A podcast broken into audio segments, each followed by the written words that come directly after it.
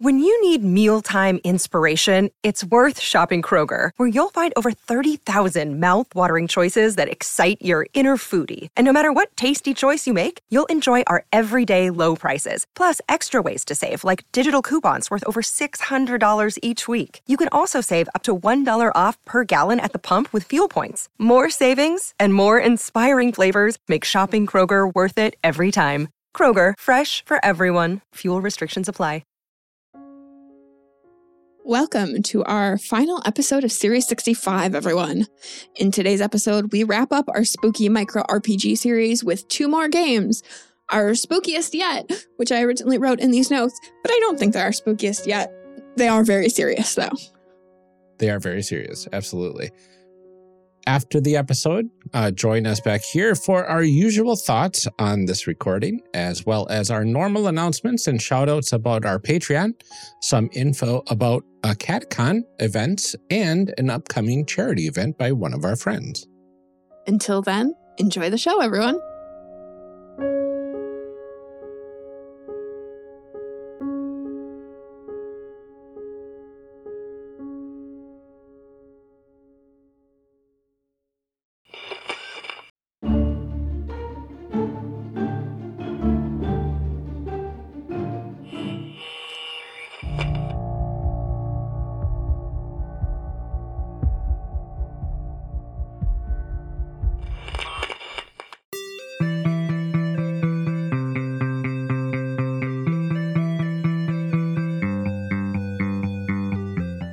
Welcome to Character Creation Cast, a show where we discuss and create characters, the best part of role playing games, with guests using their favorite systems. I'm one of your hosts, Ryan, and in this episode, my co host Amelia and I talk to ourselves and each other about even more micro games that would be a great fit for Spooky Month. Last week we got a little bit spookier, and today we're going to turn it up even more in our final episode of this series. We are talking about Lycantree by Beau Jágr Sheldon and A Green Hour, The Dying Land by Jeeyon Shim, both from the Ultimate Micro RPG book. Mm-hmm. So let's go ahead and get into this. And we're going to start by discussing what these games are all about. What's in a game? A quick content warning for this game uh, based on what's in the book. Obviously, we haven't recorded it yet. So I don't know what we'll come up with. um, but for this game, it lists monsters and family drama. Mm-hmm. All right. So, Lycantree, the story of your werewolf family's history. So, interesting choice. Uh, we're not going to be able to play a full game because the playtime for this is three to four hours. Um, but the fun thing is, is this is a solo RPG. We haven't really covered too many solo RPGs on the podcast. Um, but we thought uh, we're doing a whole bunch of different spooky micro games. Why not throw in a solo one as well? Yeah. And we figured it would be fun to kind of just collaborate on one character situation, I guess. It's not one yeah. character, but one character situation. Mm-hmm. Um, because you know you can tell a story with more than one person if yeah, you exactly. want. Collaborate. Mm-hmm. yeah, so this one uh, needs a pen and paper, a D6, a D10, uh, and some sort of safety tool uh, if you need it, uh, in case you go somewhere uh, unexpected uh, with yourself. Um, it's always good to have that on hand. the goal is to explore the family history of your lycantree and find your own path. Genre is horror, tone is serious, and yeah, it's uh it's it looks like it could be an interesting like look at a werewolf eh, growing up in a werewolf family, right? Mm-hmm. Yeah. I mean, it explores your family history and so, you know, like how does that affect you and all that kind of stuff. Mm-hmm. Um so I'm going to read the the full description here yeah. that it starts with. In Lycantree, you play the youngest member of your werewolf pack who's exploring the history of your lycantree the events that created your family. Your pack is a biological family that collectively raises young, and you are very long lived. You can trace over lifetimes the individual stories and the pack's legacy by interviewing family and reading their journals. By doing this, You will find your own path through the visions of the lycantree. Yeah, so it's it's really interesting because it's like, you know, going through your ancestry and like a lot of people in could could have lived for centuries Yeah. uh in in your uh werewolf family. Mhm. Um so you're supposed to play through interviewing them effectively and and whatnot, which is really interesting. So, the setup. Yeah. Let's make some people. You draw your pack lycantree on a sheet of paper and name up to five pack members, including yourself, as well as your maternal parent and at least one adult sibling, aunt, or uncle. So, the way I read this is you name up to five pack members, including yourself and the maternal parent and at least one adult So you'd be making aunt, or uncle. five Right. total. that Right. includes yourself and one of the and a maternal parent and then the other one. So that's three named, and then you can Right. do another two. Yes. That's how I read it. You originally read it as five, including yourself, and then another three. Yeah, or Um, another two on top of that. Yeah. So like I, I I think it can read either way. So you're you're either doing at least three, um, and at most seven is how I read that. Okay. Yeah, I read up to five Yeah. total. Honestly, let's just do five total because seven sounds too much. It's a it's a lot. a lot of things to talk about certainly a lot. Okay. Yeah, exactly. All right. So who do we want to have? We have ourselves, Yep. So we for sure have a maternal parent. right? And what do we want? A an adult sibling, an aunt, or an uncle uh for the third one? Um hmm. I was thinking either sibling or aunt for some reason. Yeah, let's go with aunt. Okay. And then what else do we want? I mean, because we could have a sibling as well. Yeah. We have to name two more. Mhm. I th- I think having a sibling would be nice as well. Okay. I, mean, I think a grandparent Mm, would kind of uh even things out a bit. okay. be Mom's able to mom. go back even further. Is that our mom's mom? Maternal grandparent? Um yeah, we could do that. okay. Feels like if we do a paternal one, we also have to name a dad, and Right. that's another That's person, just so much so- work. Well, we also can't have, well, we, we said five, so. Yeah. Is the dad would, would the dad have to be a werewolf? Um, Guess that's uh, it depends on the werewolf lore and this just assumes you're a family of werewolves. well, yeah, but if you name a paternal grandparent there and your dad's not a werewolf, then your grandpa is probably not on your lycantree. That's true. That's not really how that would work. That's and true. also, that's too many people then. that's too many uh, people. Okay, so we Yeah. have a maternal grandmother, our mom, us, a sibling, and an aunt. Yes. Okay. Uh, now we have to give them all names and pronouns. I know. Well, we're going to be the youngest one. Mhm. Um so we do have an older sibling. Interesting. Okay. We just got to name them. Yeah. It's just gotta name them. Okay. So what's a good last name for this family? Do we need last name? I don't think we need a last name. I guess we could go without a last name. I was just imagining first names. Sure. I mean, if a last name comes to us, we can go with that to tie them all together. Yeah. Okay. So we're talking um somebody probably born in the 1800s, late 1800s maybe as our mother. Okay, It's a good 1800s uh name. look. Oh, Popular names of the 1880s. They are what you think they would be Mary, Anna, Emma, Elizabeth, Margaret, Alice, Annie, Florence, Bessie, Grace, Ethel. Hmm. I like Margaret. Okay. She, her. Yeah. Okay. What about grandma?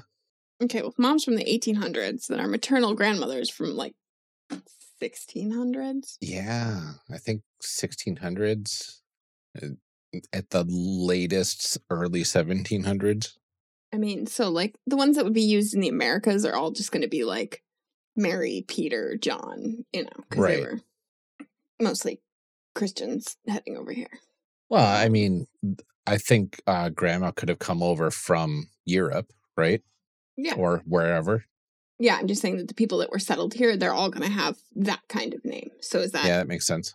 you know, but I guess honestly, in England too, it was Margaret Catherine. Right. Right. Um, because we weren't at the Quakers yet, who had the best names. Oh, Yeah, I mean they had cool names like Cadwaller and Trueblood and Sharpless and like oh, they. I mean they just had the best names. Wild. Yeah, they were great. Experience Cuppage, What? Feta Place Church, What? Hallelujah Fisher, Humble Thatcher, Wow. Jane Quit Quit, Job Bland. That's probably Job. Job Bland. Uh, Loveday Kilo, Marvelous Scanfield. They have such good names. That's amazing. Reuben Rawbone, Revolution Six Smith, Sherlock Thorpe. I'm going through uh, a given names of 1450 to 1650 list of bunch of names. A lot of Quaker names were like based on um virtues, Mm, um, at least for women. Um, Right. There's a lot of patience, silence, temperance, oh. comfort, cripes. this is a list that like a researcher came across like while working on her research. Yeah, So these are like real people. I'm not just making these up. amazing. Yeah, there's a couple patients on here. Thankful. Theophilia. Mm. Virgin Kent. Wonderful Warwick. Ah. These are good. Let's go with patience then. Okay. That's a good one. hmm All right. Uh, so patience had um, Margaret, our mother, as Mhm. well as another daughter, at least. Yes. Um, let's see. Our what is our aunt's name then? Well, it's going to be another kind of 1800s Uh huh. name. Um, I mean, it feels like Elizabeth or something like that. Yeah, I think Elizabeth would work. Um, our sibling? Um, let's see. Do you want us to have a brother or a sister? I was kind of thinking sister. I was kind of thinking all girls. Yeah, I was thinking the same. Um, Okay. so let's see. What is our sister's name? Um, It's to be like gonna be 1900s kind of name. yeah, like uh, Well, no, our mom was late 1800s, we said. yeah, So maybe like mid mid nineteen hundreds, right? 1930s, maybe? Yeah, maybe, maybe even like like post war, forty, Like late boomer? forties. Yeah, or uh, could even be like uh sixties. Yeah, but I want Uh, us to be a little older than just like 18, right? Well, right. It's That's an older fair. sibling. But I guess uh, so. The question is like, how far apart do you have kids when you live for centuries? Well, right. Exactly. You know, so like I'm thinking, I'm like my kids are like two years apart. Um, Uh-huh. You know, my sibling and I are 13 years apart. I guess. Um, Right. Yeah, because that age gap is is like a big deal when you're talking about like, oh, I I I just had a baby and like this baby is your sibling now. And by do the you way, age at the same rate? So like at 50, are you like 10? It feels like you get to uh age 18 like normally how Like this usually works is Human. normal human until you he- reach around 18 or so Mhm. and then it slows way down like Yeah. like elves i guess uh in most things Okay, so are we thinking like a 60s sibling and then we're in like the 80s? Like Yeah, we're just like- like, in our 30s now? yeah 30s, I, 40s? I like a millennial werewolf Okay. Um so let me look at 60s then instead. See where that gets us. Um Lisa, Mary, Susan, Karen, Kimberly, Patricia, Linda, Donna. I kind of like do we like our older sister Well, I don't we're not there yet. We're still just naming. i know just wondering if we wanted to name her karen Oh, that's a good point. because then we'd have have internet meme leverage over her. Yeah, let's name her Karen. All right. just in case she turns out to be a not so good older sister. All right, now we have to name ourselves. hmm see, what are the popular names in the 80s? We're looking at late 80s, right? Yeah. This is like close to your generation. hmm Jessica, Jennifer, Amanda, Ashley, Sarah, Stephanie, Melissa, Nicole, Elizabeth, Heather, Tiffany. These are all people Yeah. that I knew. I know, right? like, why are all these names sounding yeah, extremely 'cause this is familiar? everybody I went to school with. Brittany, Uh-huh. Rebecca, Laura, yeah. Danielle, Emily, Samantha. Want to just like randomly point your finger at one of them and Right? Um, how about Rachel? Rachel. Perfect. Okay, that only took way too long. Yes. Um, this is not the Rachel from Friends no, because we already did that bit. Yeah. And I've still not seen Friends. Nope. Okay. Okay, so we have uh, a partial tree. It, it also says leave some open spaces uh, for family members who aren't a part of the pack or who aren't alive today. So it looks like like it, we could have had like what if all the the men in our family just weren't werewolves, Mhm. right? Yeah.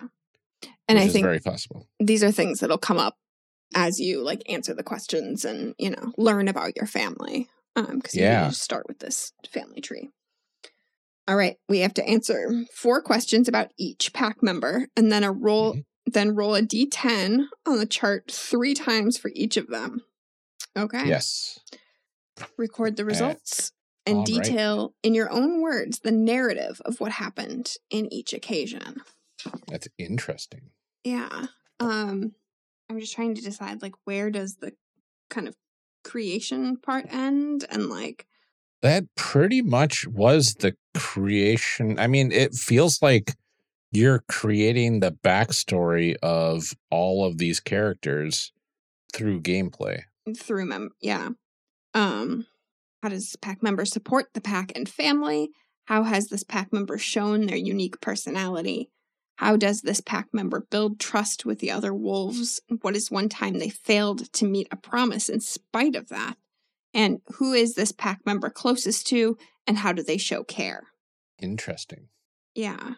I'm thinking, do we want to just roll these um like the solo random rolls? I don't know that we have time to answer all of the questions about right. all of these people. That's what, five times four? That's uh 20 questions? Yeah, and they aren't easy questions. No. um, we that- are supposed to answer the questions about ourselves, though. Yeah. So, do we want to do that about ourselves? yeah, let's answer it about ourselves at the very least. Okay. All right. Okay. So, question one yes. How does this pack member support the pack and family? Yeah. So millennial Rachel, um, 40 years younger, give or take, uh, than uh, her next eldest sister hmm in the pack. Um, and gosh, probably a hundred years younger than her her mother.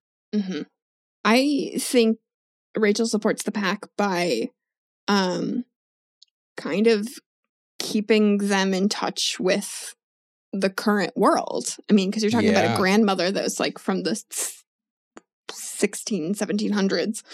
Um, and so, you know, like you're not a werewolf 100% of the time. So you do have to Yeah, be part of society and be human sometimes, you know? So I think that's true. Rachel's job is to kind of help educate them and help them blend in continually and, mm-hmm. you know, keep Yeah, them safe that way. Because we're in an era now where technology is outpacing uh, the pack. Right. So that makes sense that that us being born into technology, born at the beginning of that boom, are the ones that are that are pushing into uh, that space and teaching the pack uh, about the latest tech and the latest going ons in the world. Yeah. Uh, grandma still doesn't understand memes, Right. that, right. but that's okay. hmm How has this pack member shown their unique personality? Are, are are we more outgoing than the other pack members? Yeah, I think um because we are younger and we've kind of like grown up with the internet keep saying Yeah. we, the royal we. I don't know. Yeah. Um, because Rachel is younger and has grown up with the internet. Rachel has also grown up with AO3. oh yeah. Oh and- yeah. So, you know, um, Her perspective on the acceptance of werewolves is dramatically skewed, to say the least. I don't even know that it's skewed so much as like she's definitely less afraid Yes. of that part. Like, I think the rest of her family is very isolated, and you know, it's like because we're not accepted by society, and we like Right. no one can know. And Rachel is like, I'm not going to tell people, but if they find out, you know, You know, it might Like, it might lead to something. you know, they might be into that. Yeah. More often than not, according to the internet. Yeah. Um, so I think that's that's how it shines through is that she's just more like I don't want to say careless, but like Hmm. I don't know what's the word. Carefree. Yeah. Yeah. More carefree about her werewolf identity. Right, exactly. Like she doesn't flaunt it, but it's uh nothing that she, you know, keeps hidden away. Right. Yeah, she's not as like paranoid about somebody finding out. Right. She's like, people probably think it's cool and maybe I could get famous for it. Yeah, exactly. TikTok will love me. All right. Number three. How does this pack member build trust with other wolves? And what is one time they failed to meet a promise in spite of that? Hmm. How do you build trust with the other people? I wonder if it kind of goes back to that whole like, okay, you know, I don't mind if this secret gets out, but my family sure does. Yeah. So I build trust by ensuring that the secret does remain secret, uh, at least for their sakes. Yeah. Like we're we're a little careful about it. Rachel's a little careful about it, but like especially when it comes to her family. Mm-hmm. She's extremely protective of them. Right. And one time they failed to meet a promise in spite of that. Yeah. Is Rachel like a relatively recent local cryptid sighting? Oh, interesting. Like caught on camera sort of deal? Yeah, I mean, we are definitely much more in the age of cell phones and things like that. Yeah. Yeah. Yeah, I think Um, that makes sense. I'm very curious. Like, there, werewolf lore has such like a diverse set of like how the werewolves look. Like, do you go full wolf when you transform? Do you do you like you know part human, part wolf? Are you more monstrosity, or do you have more control over Yeah. your humanity side? Um, Yeah, it's really a broad definition. Right, exactly. Um, so if if it's like closer to wolf, I can see that just being like, oh, big wolf, whatever, right? Yeah. Um, but like to make it more interesting to and, more uh difficult to hide, like I it feels like it has to be a little bit more humanoid. Yeah, a little bit more like monstrous. Yeah, a little bit more monstrous, like like can walk upright easily. hmm but runs on all fours sort of deal. Yeah. I like that.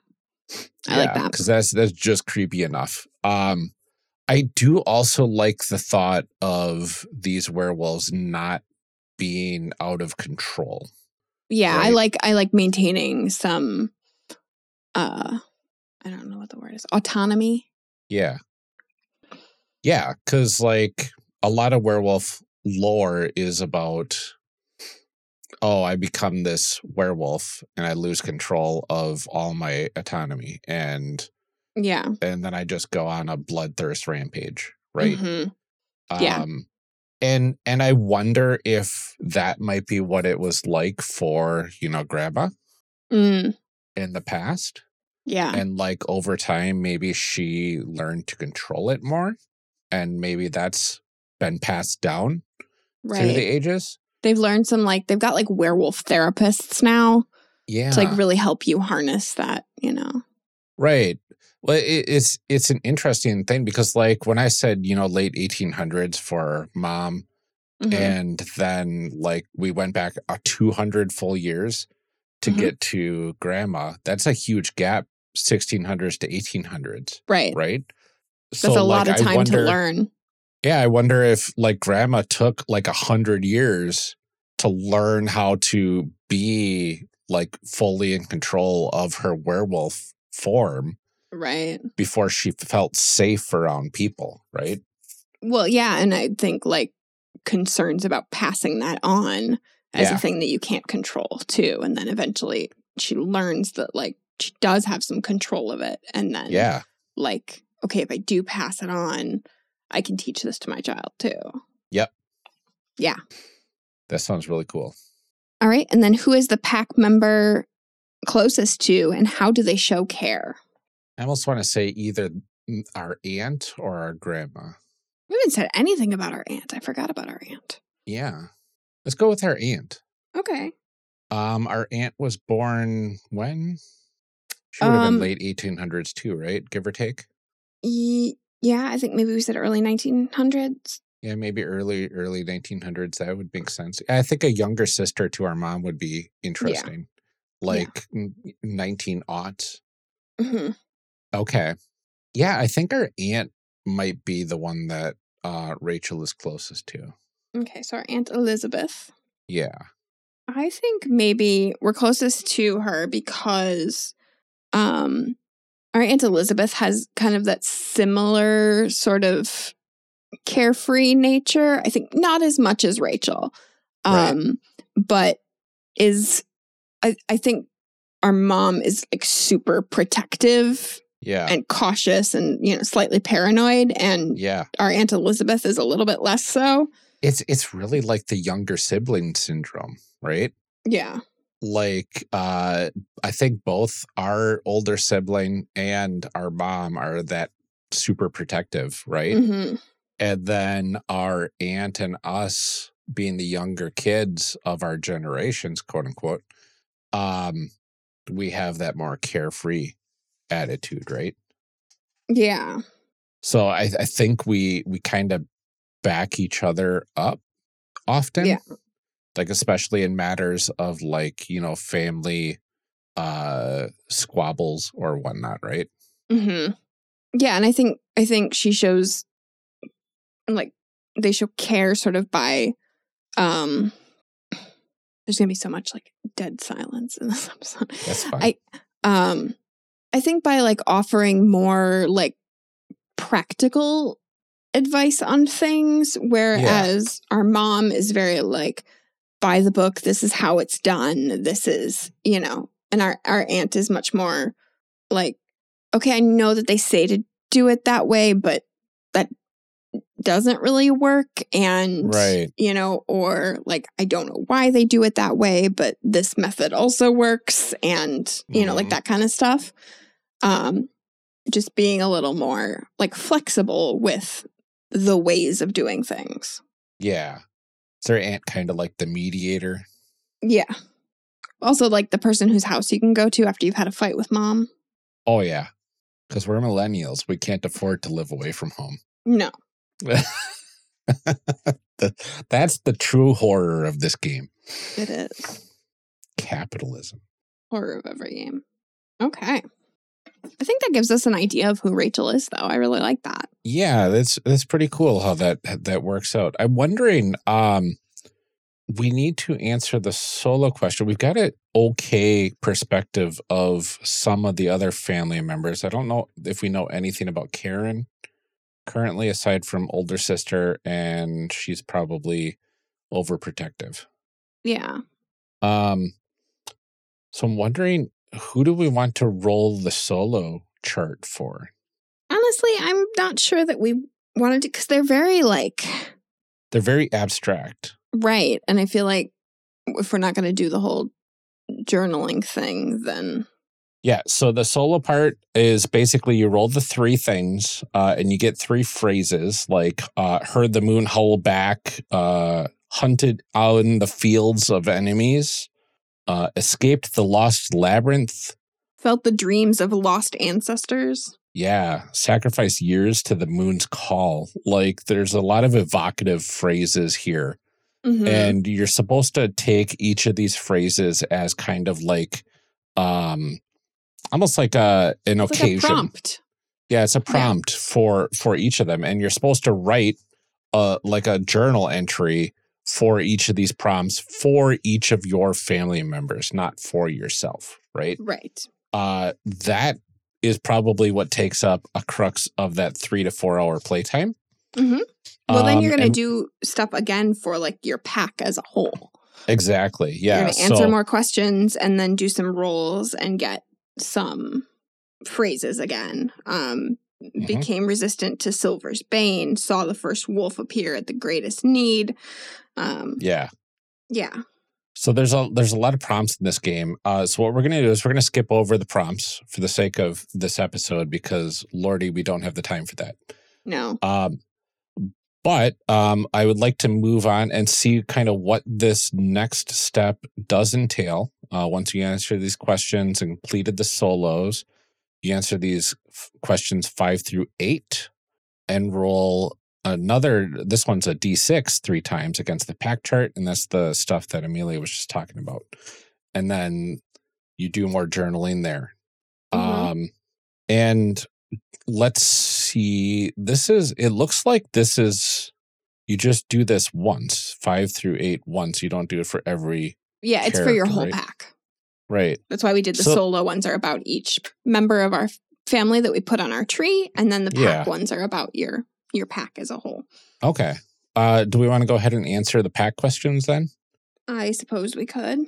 What is the pack best known for in the occult world? Um, It's interesting because this implies either A, only werewolves are part of the occult, or there's also vampires, magic users, and all this other stuff that's like on the underneaths of society, right?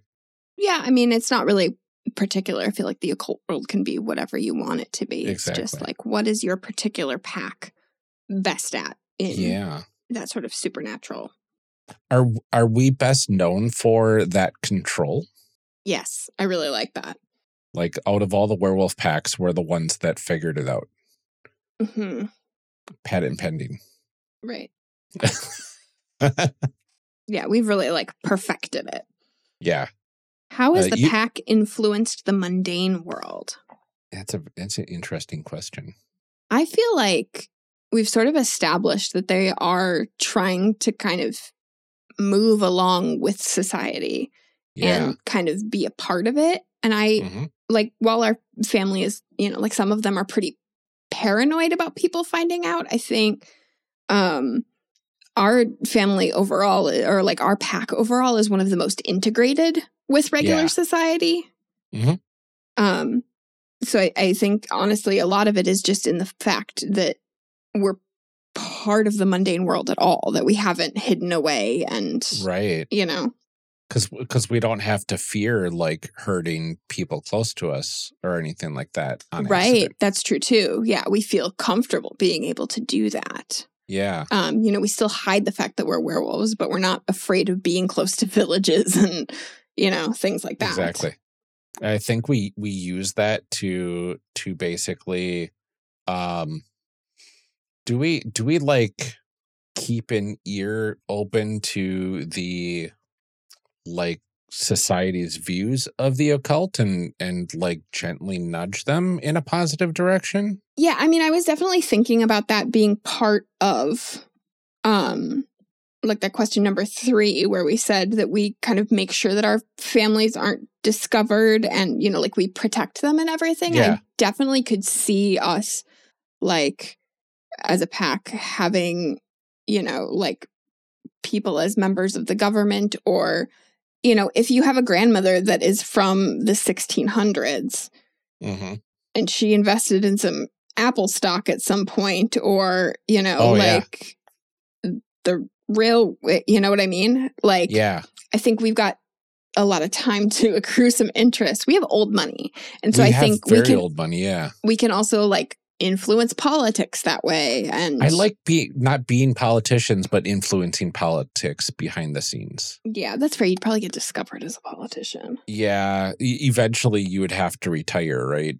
and Right. just be like, I'm getting too old for this, even though I looked 40. Right. Yeah, that would start to raise some questions. um, yeah, so I think we're integrated into the modern world and we are sort of working uh, behind the scenes to really advance understanding and kind of a an agenda of openness. yeah. I mean, you can't really be like werewolf rights, um, but I think generally sort of advancing rights in general, and it's like the you know the more accepting we are of people with mental health problems and people with disabilities and Yep. you know queer people, it's like that all paves the way for us to eventually. I don't want to say human rights because Yeah. that's a I, little I do like uh, our pack being the social avengers of uh, the werewolf community. yeah. Uh, so we're kind of working behind the scenes to advance werewolf rights. I like that. Okay. Seven.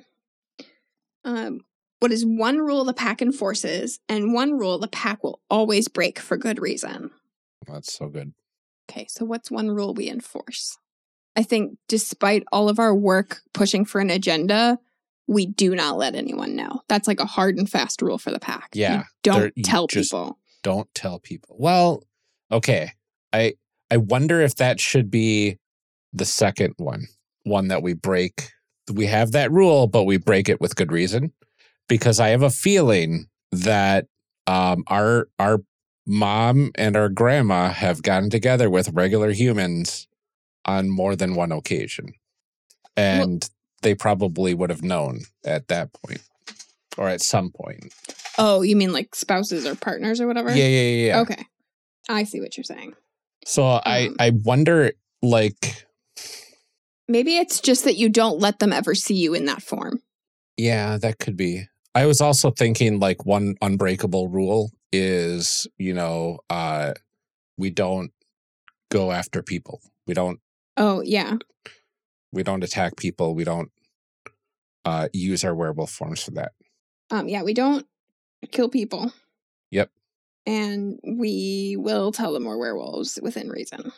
Yep. And what does the pack collectively wish to do with their power? I mean, I feel like we've mostly answered that. Um, I think I- I think we want to exist openly.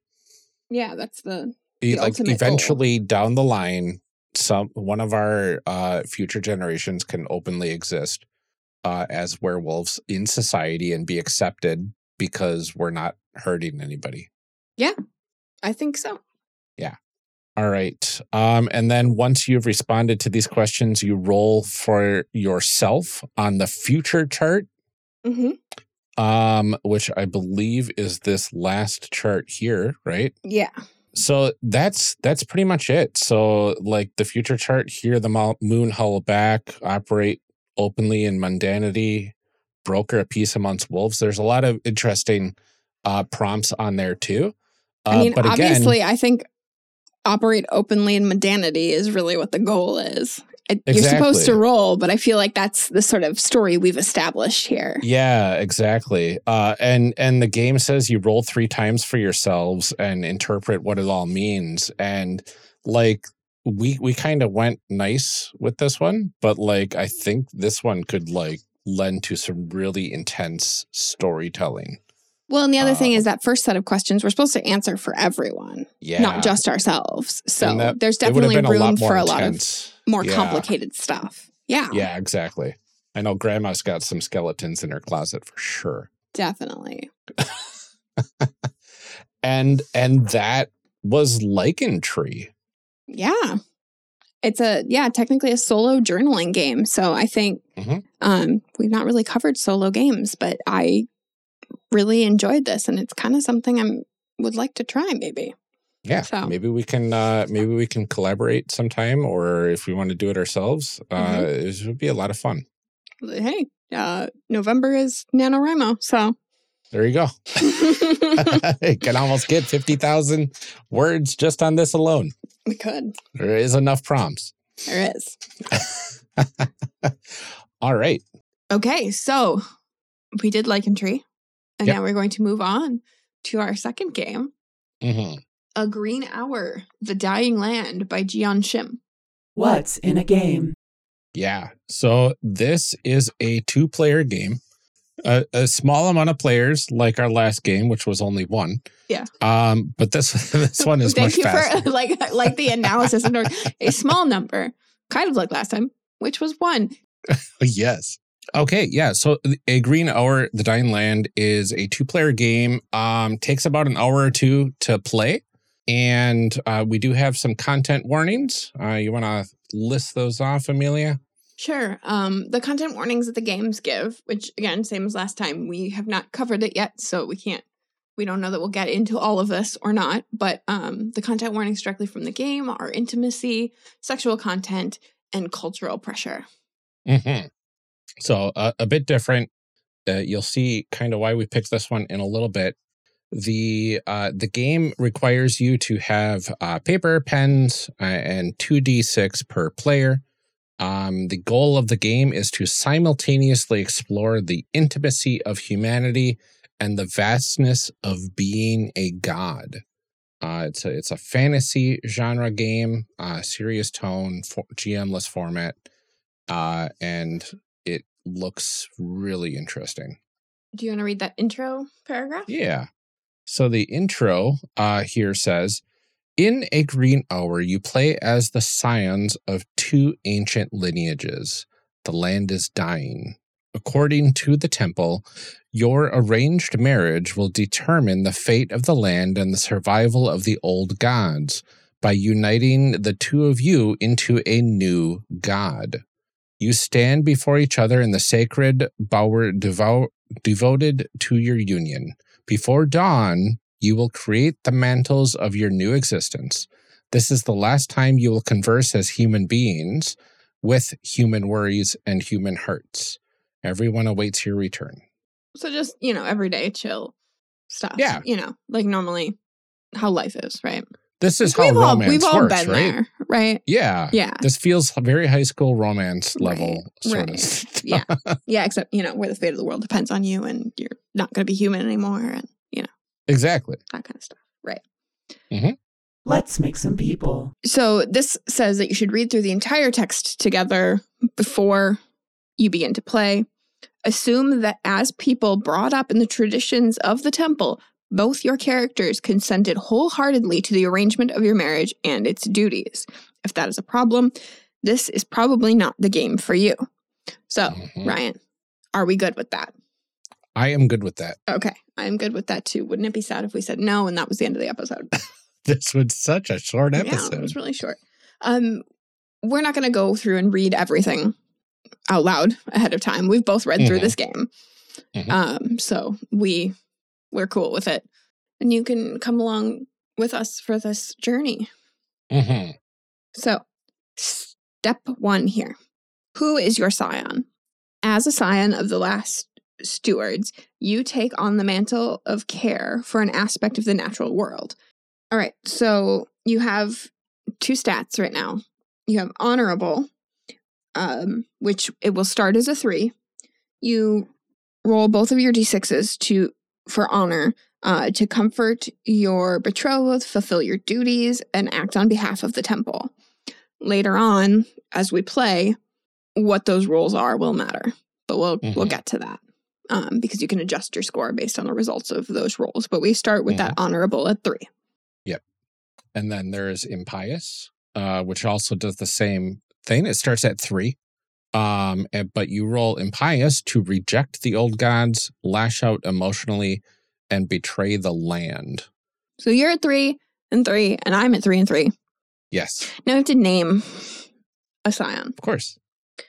You have a birth name, but the moment that you were given to the temple, it was burnt as an offering, and the ashes vanished at dawn. Your temple name is blank. If you are stuck for ideas, try one of the following as a springboard Acanthus, Valerian, Madling, Stag, Zillus, Ichor, Other. Okay, I've been thinking about this. Mm-hmm. I don't know why, but I really want to be Madrigal. Madrigal. That's a very good name. I think I will be Spark. Okay. Something simple. Choose an old god. Gods are defined by what they have domain over the tide, calm air, wildfires, new growth, sunlight, rain. Together, name your god. Mm. So we got to pick something together. Yeah. Do you have uh, any thoughts on what sort of Dabane? Um, Is this the god of uh, necromancy? I mean, I don't know. Madrigal is not particularly necromancy centric It doesn't have theme. Um, it's actually a secular vocal music um, from the Renaissance era, but that's Mhm. okay. Um, usually has multiple vocal parts. Um, and spark. yes. Okay. Trying to think what what that makes together. Is it like a um like maybe a festival god? I like new growth. I know it's like one of the suggestions here, but I like new growth. And then we got to name our god. Okay, hear me out. Yeah. Genesis. Genesis. That's a that's a good name Okay. for a new growth god. Okay. Genesis it is. Oh. Perfect. So the next step, Yeah. Yeah. Go ahead. choose a t- temptation. There's something that beckons you away from your fate. What is it? Mm, I'm assuming that this is a, an individual question uh, for each of us, right? uh, yeah, I guess something that beckons you away from your new from your fate. What is it? Um. mm. So the next question, um, choose attention. Your family is at odds with the family of your betrothed. Why is there bad blood, and how will your marriage heal it? I'm kind of wondering if we answer that one first. It might Mm. give us a little more idea. Yeah, it could be. So, so what's the deal with our families? Why are they not uh, BFFs? Gosh, this is this is very Romeo and Juliet, isn't it? It is, yeah. That makes a lot of sense. Okay. Do we want it to be something petty or something like big? Mm, that's a good question. I mean, I, I feel like it's probably something big, given the fact that like it's like fate of the world depends on us. Mm-hmm. You know, Okay. But like then how then how will our merging heal that rift between the families? I think that there's a tension that like we potentially blame each other for this situation being this way at all. Mm, That it's like my family is sure your family is the one causing the dying of the earth, mhm. and your family is sure that mine is. Okay. And like obviously the reality is it's both. Yes. So uh both families are killing the earth. hmm Or I guess I mean have done something that because it's not like this is it's a fantasy thing, so it's not like Yeah. you know just like pollution and over farming or in, like whatever. Um, it's They've done something to add to the beginning of the end. Like I mean I feel like that they've like angered some gods or something like that. That I don't I don't think it's so direct as like my family Okay. did this thing and your family did this thing. Like you know, I feel like it's probably generations and generations and generations ago. And we don't necessarily know the specifics of it. Mhm. I prefer it not to be so like direct, like you killed the earth. Like, you know what I, I mean? Yeah, yeah, yeah. That makes sense. Okay, I like that. I think they, they blame each other for getting to this point.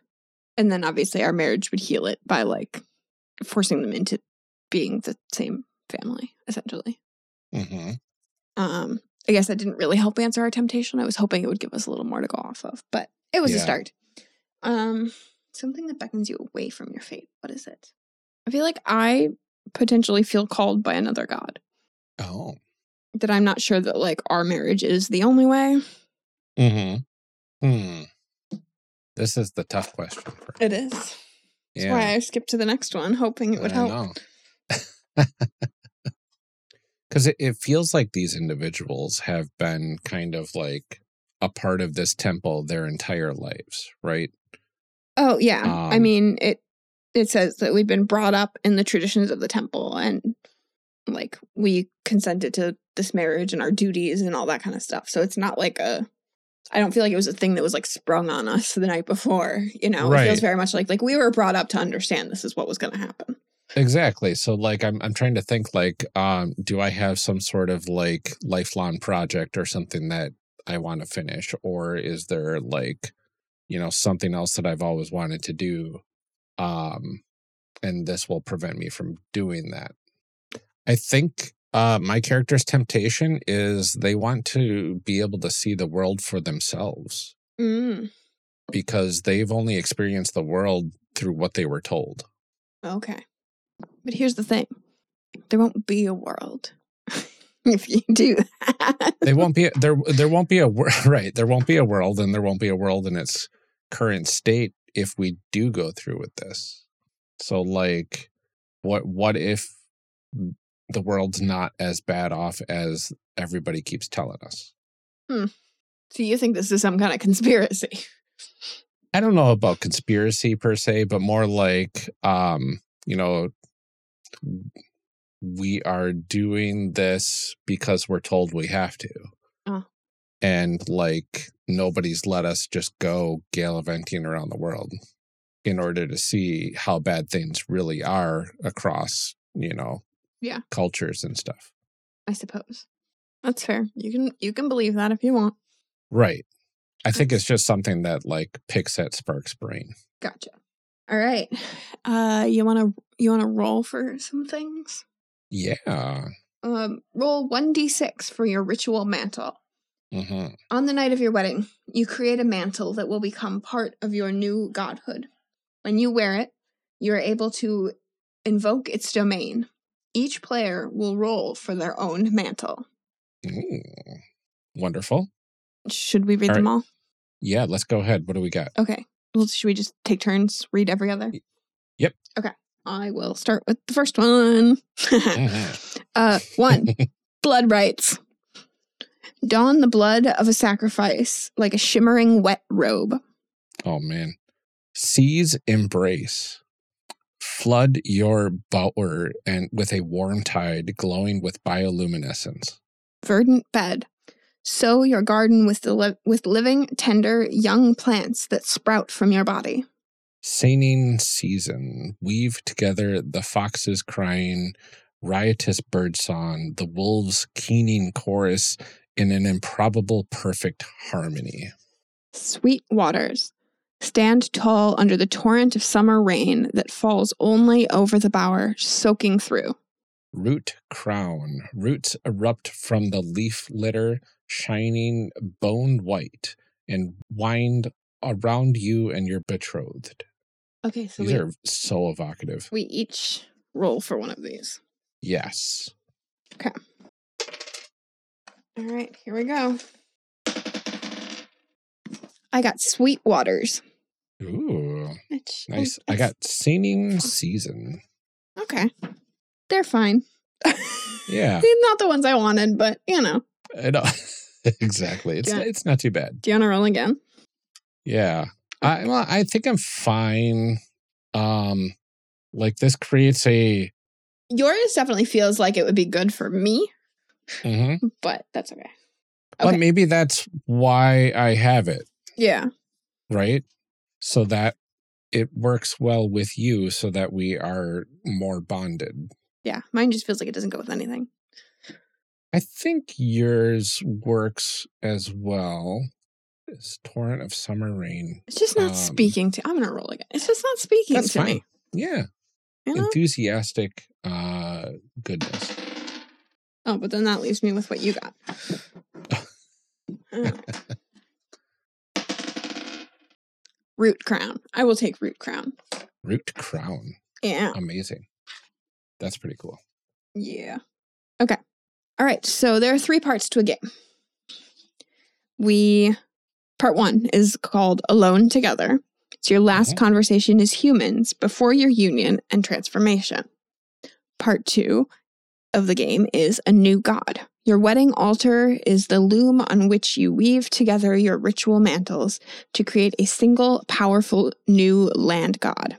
Part three ends the game with The Path Before You, which takes you down, which takes place 100 years from the events of A New God. Did you return to the temple and assume your sworn duties to the land, or did you run? Ooh. At the end of each part, you'll both roll 2d6 twice. For the first roll, add the higher result to your honor, honorable stat. For the second roll, add the higher result to your impious stat. So this goes back to like back in the beginning. We talked about rolls for those honorable and impious stats. Mhm. For honorable, if you if both of your d6s are higher than three, you write that higher number as your honor stat. So you replace that three with whatever that higher number is. hmm If you um, either of your d6s are three or lower, you keep it a three. Yes. Um, impious is the uh, opposite, basically. If both your d6s are lower than three, you write the lower number. hmm And if they're higher than three, you just take three. Yeah.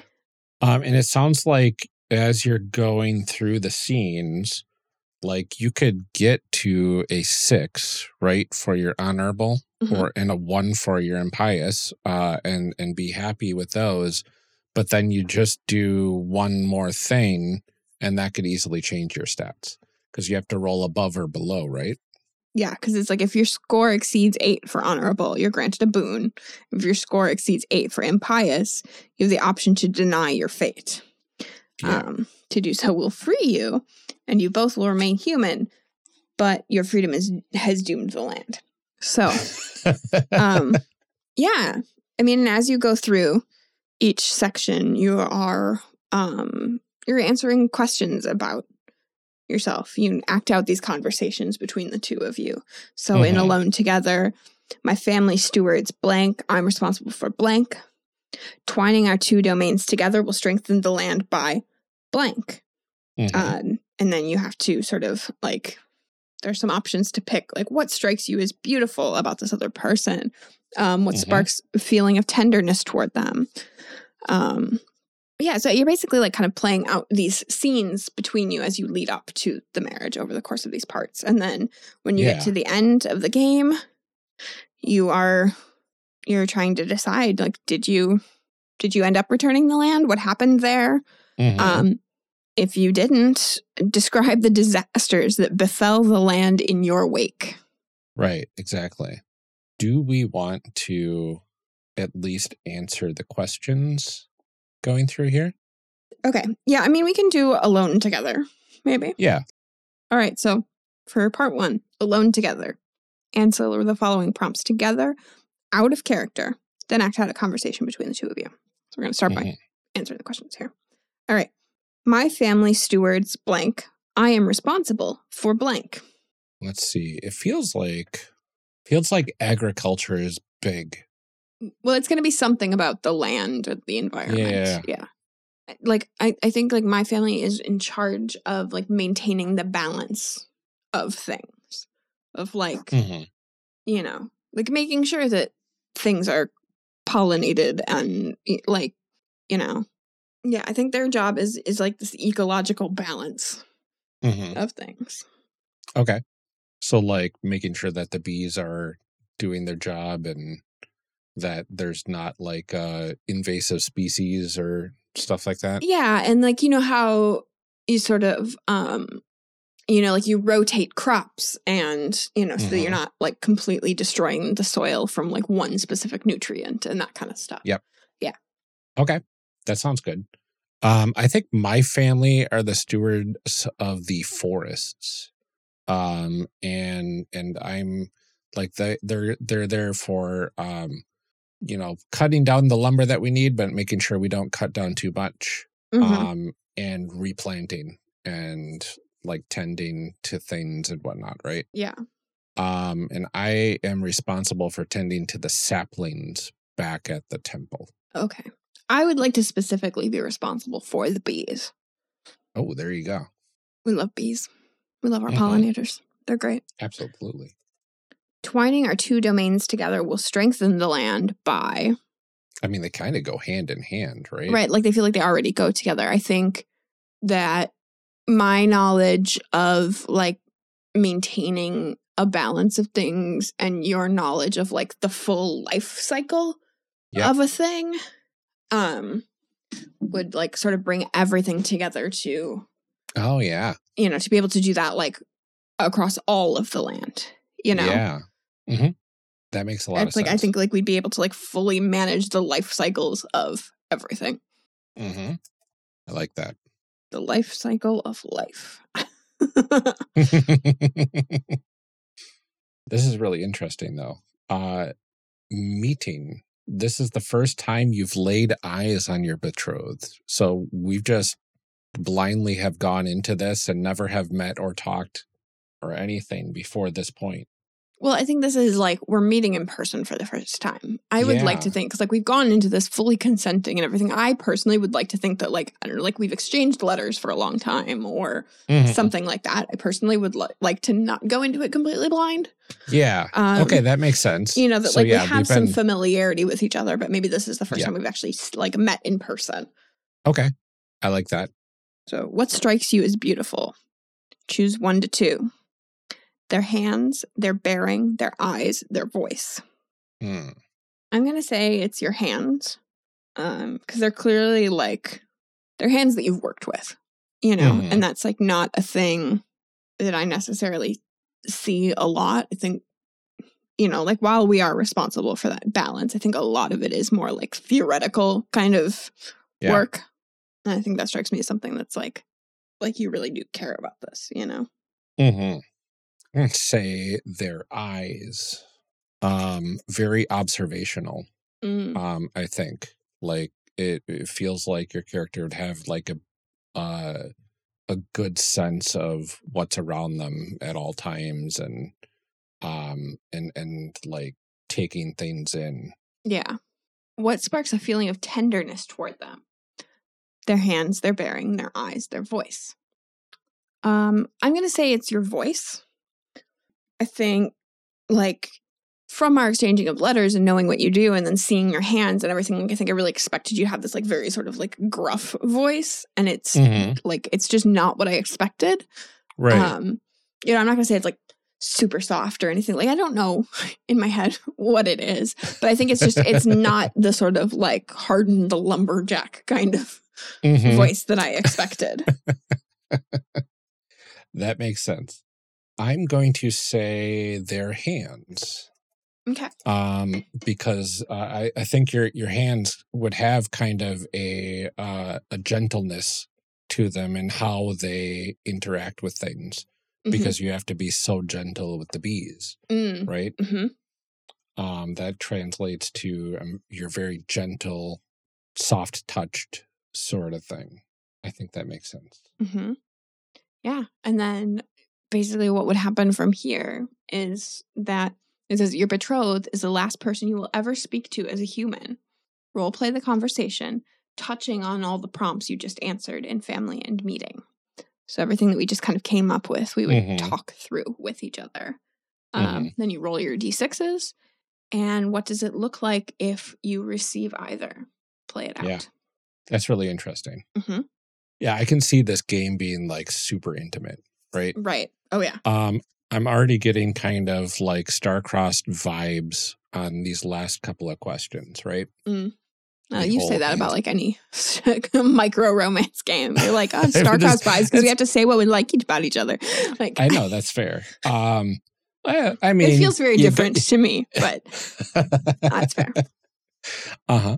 Yeah. So that's that's the part one. Uh, part two then goes into once you get all of that figured out and figured out if you are um, more honorable or impious, uh, effectively. hmm um you make your new god together Yeah. uh so your scions now metamorphose into their new united form as a land god the ritual has four parts named after the seasons you enter the prompts for each season um so autumn is what parts of your humanity die Winter, what parts of your humanity do you carry into your new existence?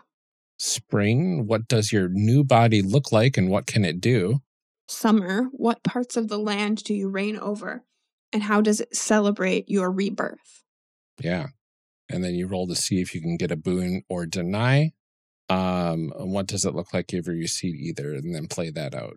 And then um, the ending of the game if you returned to the land as a god, describe the processional that sprang from the land as you returned to the temple.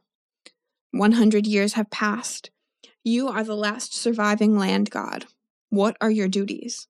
What are your chores? What does it feel like to live as the last of your kind? Wild. Do you want to read the other part? If you deny and it? if you denied your stewardship, describe the disasters that befell the land in your wake. Mm-hmm. mm-hmm. And Yeah. part three, the path before you. 100 years have passed. If you stayed human because you denied your duties after part one, you've been cursed to live until the land itself dies. If you transformed but ran before returning to the temple, you are a fugitive god. What does your life look like now? Has the land recovered from your absence? Yeah. So this game like feels like it would be really intense. Yeah. Yeah, it's not necessarily like spooky, spooky. Um Mhm. again, you know, like we we kind of said a little bit of that with I think like Lycantree 2. We talked about how some of it is is unsettling more than spooky necessarily. Um but I think the idea of like the end of the world Mm-hmm. like resting on your shoulders Yeah. is a lot and I think that like when you start to talk about what would happen and you Mhm. know all of those kinds of things like even what um you know what you are stewards of and things like that there's a lot of potential to get pretty dark there if you want to Exactly. Yeah. Yeah. Yeah. It's it's really, really uh it's a really poetic game, it feels like too, right? yes There's a lot of really cool stuff in here. You've got that mantle that like was very evocative. hmm And like I can see these scenes being like really uh like close and intimate, right? Mm-hmm. yeah Like that that that first and final conversation as humans. right yeah i mean that's so great it's like this is the last time you're going to talk to another person as a human also you just met them like Mhm. that's why part of me is like i hope we exchange letters first because Oh, right. otherwise like pen pals our whole lives. yeah otherwise that's kind of a wild. Yeah. And, and that's a green hour, the dying land. oof Uh this is yeah, very good game. yeah Uh so yeah, I really both of these felt kind of journal. I mean, the first one was a journaling game. This Mhm. one felt like a journal. Yeah, they're much more storytelling than mechanics based, for sure. exactly. Um, I I would be very interested to play out this game and kind of see how the mechanics actually work and whatnot. hmm Um, and how that kind of steers the story, right? Yeah. Because because right now it feels like there's no easy way to to say how this could go. No, no, like it's yeah, we couldn't do a fanfic with this one, I don't think, because we would No. need to know a lot more about Yeah, ourselves. We, could suppose a and- whole bunch, but Yeah. yeah. Yeah. no, I don't think that that would work. Yeah. So yeah, that was uh Lycantree and uh a Green Hour, Mhm. uh The Dying Land. And uh both of these can be found in the Ultimate Micro RPG book by James uh edited by James D'Amato. And uh there is a lot of other amazing spooky games out there. A lot of another amazing spooky micro RPGs we had to pass up. hmm Um, so definitely keep your eyes open for them this month. Uh, I'm glad we were able to make this work. Yes. Uh, hopefully you all enjoyed the series. I hope we've helped you find some inspiration. I would really love to hear if anybody plays some of these games with their groups. Obviously, not really the ones this week, probably. Um, Yeah. But I like how we were like, we'll get progressively spookier, but then we'll also get progressively less playable with your full group. Like, oops. Okay, didn't maybe plan that one. Uh, it's yeah. fine. And I don't know that we got progressively spookier so much as progressively more serious. Mhm. Best laid plans. You know, if it's this late in the season already, it might be hard to pull together a full group. So Yeah. therefore, yeah. you're welcome. Here you go. Yeah.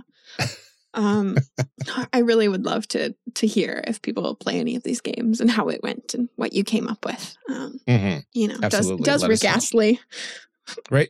uh, is he is he prom prominently placed in your story Yep. of we sure hope so. cultists? Yeah. Yeah. well, thank you everyone for joining us. Yep. We'll see you next time. call to action. Yeah, like that. In our efforts to get progressively spookier over the course of the month, I'm not sure we pulled it off. No, Um, we did get more serious to get more And, like, serious. things that have potential kind of dark undertones. Mm-hmm. Um, you know, I, I feel like Lycantree has has the potential to be kind of spooky. Oh yeah. um, when you start like really getting into things and talking Mm-hmm. about how everything works and uh, like there there's a lot of potential there for things Mhm. to be more traditionally halloween ish let's say yeah. um i don't think a green hour necessarily is that way i think there's i think again you could um depending on you know what you pick as your stewards uh, like to be stewards of and all of that Mhm. kind of stuff um probably in the course of some of those conversations that we didn't play out maybe Yes. um Yeah. they were they were darker and heavier exactly. for Because sure like you can choose in the in a green hour to forego your duty, right? that's And true. The end of kill the world, can happen. Yeah, right. exactly. And it can be hundred percent your fault, right. Right? right. So yeah i mean it's so it really depends on like what is your definition of spooky? Is it Yeah. kind of like creepy? Are you looking for horror? Are you looking for like you know vampires and werewolves and that Mhm. kind of stuff you know so it depends on what you're looking for um Yeah. all of the games definitely had dark tones to them exactly. So, It, it felt like these two games had a lot more introspection than the other yes games, right? for sure for sure i mean one was a solo journaling game so it's all introspection Right. Um, so, and, and I mean, looking at ourselves yes can be spooky. It can be it can be It certainly the can be. scariest monster is you oh no is- oh no we got there. we got We there got we there, did it folks. We did it. um, before we let you go for the day, though, here are our calls to action. hmm Just a reminder that our new friend Trisha from our amazing Die RPG game last month is one of the people behind Roarcat Reads, which runs events, makes content, and hosts a community that is by and for LGBTQIA2S plus people. Uh, their charity event is going live soon, and there is already a silent auction that had started ahead of the event's start time. So uh, you can get in on that. We'll have links in the show notes. Uh, we do have the little blurb that uh, Trisha had sent us. Uh, so I'll read that now. Roarcat Reads is back with their fifth online TTRPG streamathon and silent auction on Saturday, October 21st to raise $1,000 for Rainbow Refugees Prism Collective to help an LGBTQ refugee to move to Vancouver.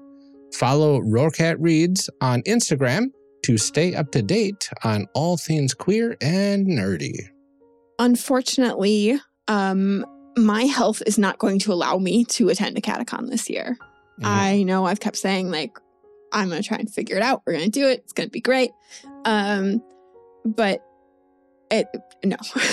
um, I really hope to make everything work. But after talking it over with my care team, um, we decided that not attending is probably in my best long term interest.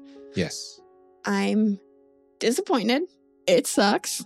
Um, but that's how chronic health issues be sometimes. hmm And ultimately, I've got to do what's good long term. So, Yes. ooh, but also, okay.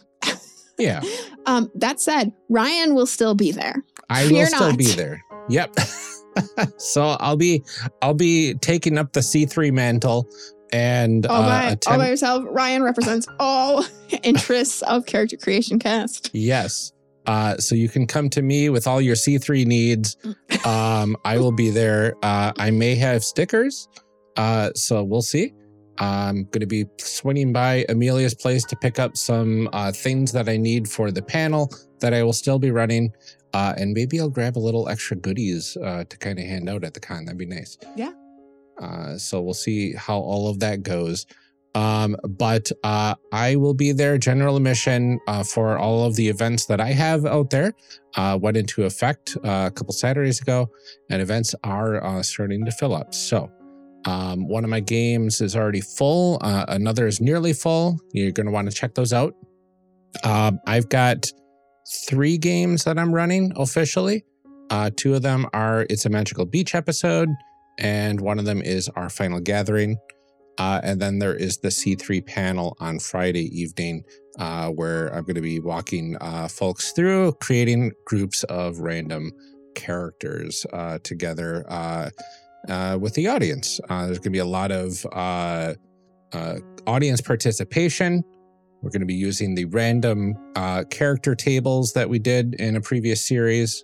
Uh, I think it'll be a lot of fun if we can get the technology to work and if uh, Amelia is coherent uh, uh, we'll what see a caveat! Can, what a great caveat! well, we'll see if uh, Amelia can join us via Zoom uh, during the panel. Uh, it would be a lot of fun to to have her virtually there. Um, so we'll see if we can get all of that lined up. Uh, if not, it'll still be a great time. Um, so uh, definitely consider joining us if you're going to be at AcadeCon that weekend. If you enjoy what we're doing on our show, um, you can directly support us um, by checking out our Patreon. We have multiple tiers, and all of them are amazing. Everyone gets access to our chit chat episodes and bonus outtakes. There were a lot from this series, I think. Mm-hmm. I feel like I feel like I generated a fair number of them. uh-huh. um, the $5 tier gets access to bonus episodes and early release episodes. The $10 tier includes video chats with us and other patrons, um, and exclusive stickers every month, which they've been pretty fun so far. And I'm, mm-hmm. I'm looking forward to the, the next few months of making them. Mm-hmm. Uh, in addition to that, we will thank you personally on every single episode because you're amazing. And honestly, we really enjoy reading these. So we're going to do that right now. Are you ready? Mm-hmm. Okay, we're going to start with thank you to Lieutenant and DJG, aka Tyrannosaurus. We are so glad to have you backing us from the beginning. Mm-hmm. Thank you, Eric Bonts and Daryl Holiday II. Your support brings us so much joy. Shadim Kaval and the Shyest Barbarian, thank you so much. Thanks to Benjamin Sweeney and Lorcan McInnes. So glad to have you backing us. We appreciate your support, Rob Fletcher and Kevin Brown. Thank you. Thank you to Tentacle Duck and Cole McCallum. Your support brings us a lot of joy. John Adamus and the killer kleptomaniac Koala Kids aiming to steal the show with Carrie Kangaroos kicking kazoo. Our deepest thanks. Carlos Salazar. I got it Erica. in one. You did. Good job. Carlos Salazar and Eric S., you're the best. Thank you. Ross Kingston and Ian Popmeyer, many thanks to you. Sorry, Goth and Liam G. You rock. Thank you. Brian Colm and the Garden GM. Thanks. Dark Mirror and Tom. Many thanks to you. Blue Kryptonite and Danny. Thank you both so much. Thank you, Nicole Trainer and Liam Murray. Your support brings us a lot of joy as well. Satwan Kungura and Kenning, thank you for making all of this possible. And thank you to Brian Kurtz. We are glad to have you here with us. And thank you to all of our future supporters as well. Your assistance helps pay for the production of this show, things like um, Ryan's fancy recording software, our Zoom account, um, what else? We got like our Dropbox account, website upkeep, and um, all of that kind of stuff. I always feel like we say, you know, like it helps pay for this. And it's like, well, how much does it cost to talk into a microphone? It turns out actually a lot. So, mm-hmm. uh, thank you so much for helping out with all of that. Um, you can join us on our Patreon. You'll be joining an incredible community on Discord at discord.charactercreationcast.com, which you can get access to even if you aren't a patron. But patrons mm-hmm. get special patron only channels too. Absolutely. Uh, another way to really help us out is by leaving a review on Apple Podcasts, Podchaser, Podcast Addict, and Facebook. We'll read any new five star reviews right here in our calls to action. And thank you personally. As of right now, we are still out of reviews again.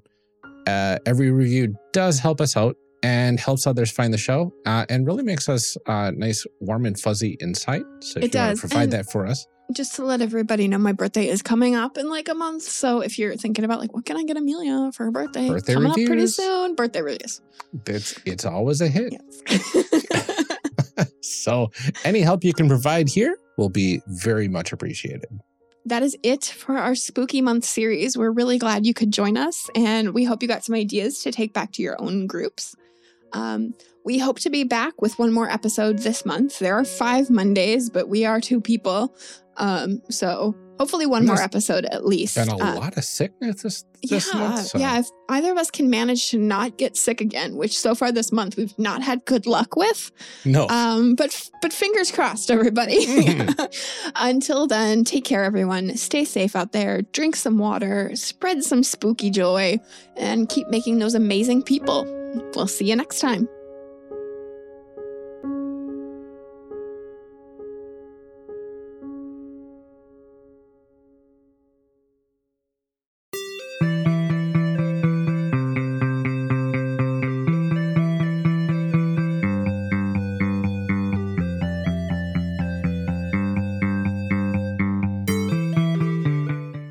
Character Creation Cast is a production of the One Shot Podcast Network and can be found online at www.charactercreationcast.com.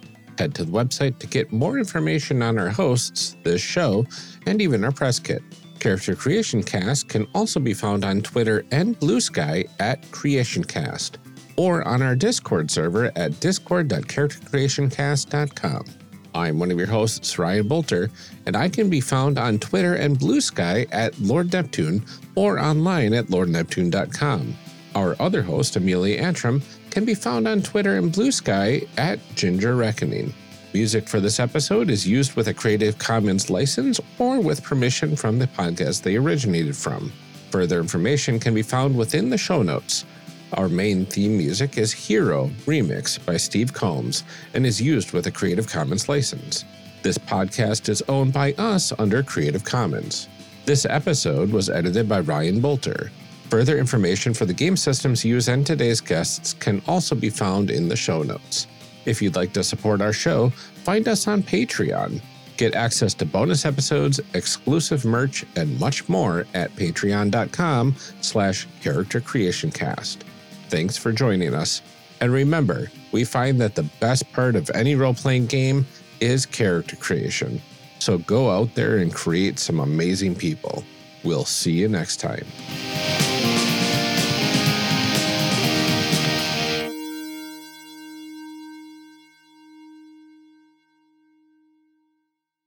The history of role playing games is weird and wild, and we here at System Mastery are determined to look through it all. Every heartbreaker that drove a man to bankruptcy to see his vision of D&D with really specific armor maintenance rules come to fruition. Every game where you get increasingly certain as you read it that this is all just one person's weird fetish. Every system that painstakingly recreates how medieval life was really like. And then also you can cast Fireball. The System Mastery podcast wallows in the filth of RPG history. Come, join us in the muck at System Mastery.